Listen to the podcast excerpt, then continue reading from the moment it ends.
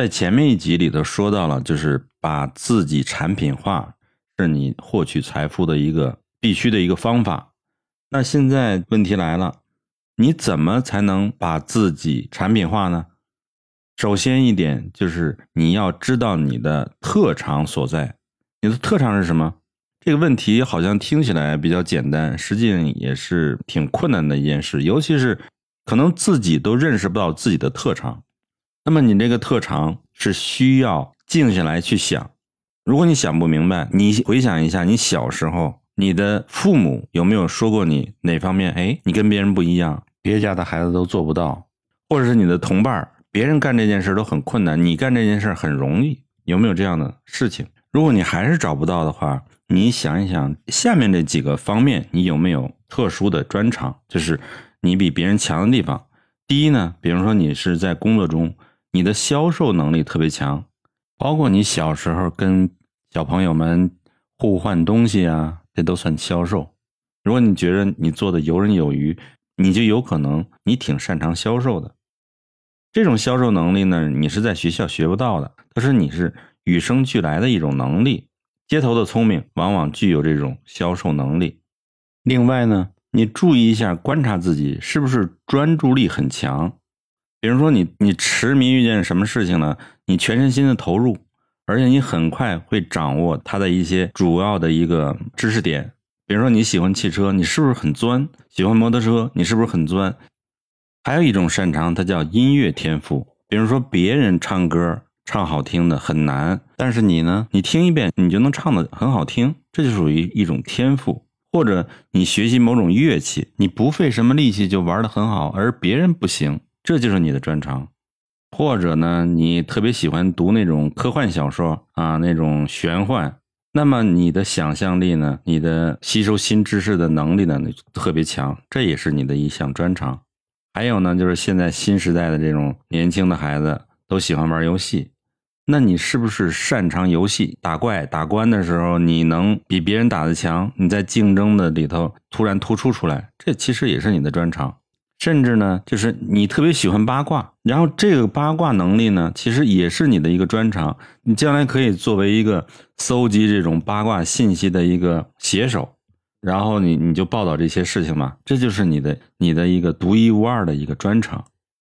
那么你一旦找到了自己天生喜欢和擅长的领域，你就可以朝这个方向持续的努力。如果你在擅长的领域上持续的努力，基本上没有人可以干过你。这个纳瓦尔呢，实际在年轻的时候，他也没有什么特别的专长，但是呢，他特别的喜欢阅读，也喜欢那种科技，他学的很快，而且呢，另外一个特点呢，就是说他比较喜新厌旧，对这些常规的一些东西会很快就厌倦，他不断的追求这种新鲜事物，他不知道的东西。那这种喜新厌旧的特点呢，在某些时候是缺点，在某些时候又是优点。比如在他的这个嗯职业，他叫风险投资嘛，他要做好的风险投资人，他他必须能够快速追踪科技的发展，那么意味着就是说他得不断的追新的东西，哎，正好符合了他喜新厌旧的这个特点，所以说他做风投和他的专长非常契合。其实，在纳瓦尔小的时候呢，他也没有意识到自己有什么专长，他在小时候呢，他立志作为一个天体物理学家。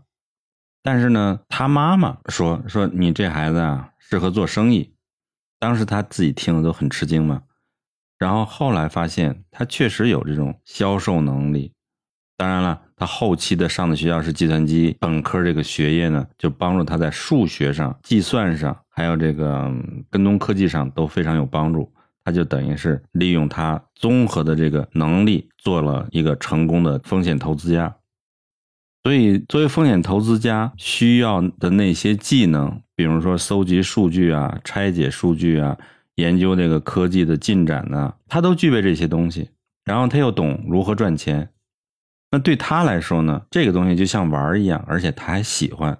那对别人来说呢，就是一个很难的事儿。所以说，别人跟他竞争就很艰难，而他呢就很容易。那么互联网的到来呢，就是给了一般的人很多大量的这种机会。通过互联网呢，每个人都可以找到自己的受众。只要在互联网上进行一些独特的、独一无二的这种表达，你就有机会传播。无论是故事啊，还是快乐呀，还是知识啊，这样呢，你就可以积累财富，打造产品，创造出一个你自己的产品。只要你在你的领域做的最好，只要你能规模化你所提供的特别内容，那么就会有所发展。然后呢，你就可以利用这种杠杆效应，变成了世界上独一无二的内容提供商。那你帮助了别人。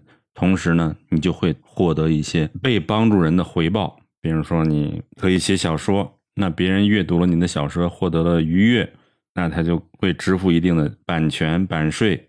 播报的小说、录制的视频给人带来愉悦，人家就会愿意付钱支付你，或者是广告商愿意支付钱给你，那你就等于是你的内容只创作了一次，那后面的受众只要是把它扩大化。你就会有无限的这个金钱的来源，就是你制造了财富。那么你有了这个机会呢，不说明就你一定能挣钱。那你一定要不断的学习这新的专业、新的领域，它都是一个飞速发展的时期。那么你学习了，比如说你学习了半年、一年的知识，可能只够你两三年的用。如果你不学习的话，你那些知识都落伍了。所以你得不断的学习，不断的跟踪这个市场，这是你的挑战。小结一下，怎么发现你的专长？有不同的渠道，通过你的周边的朋友、你的亲人，还有你自己的思考，在某些领域是不是有专长？然后确定了自己专长以后，就不断的学习，不断的对准你的目标，继续前进。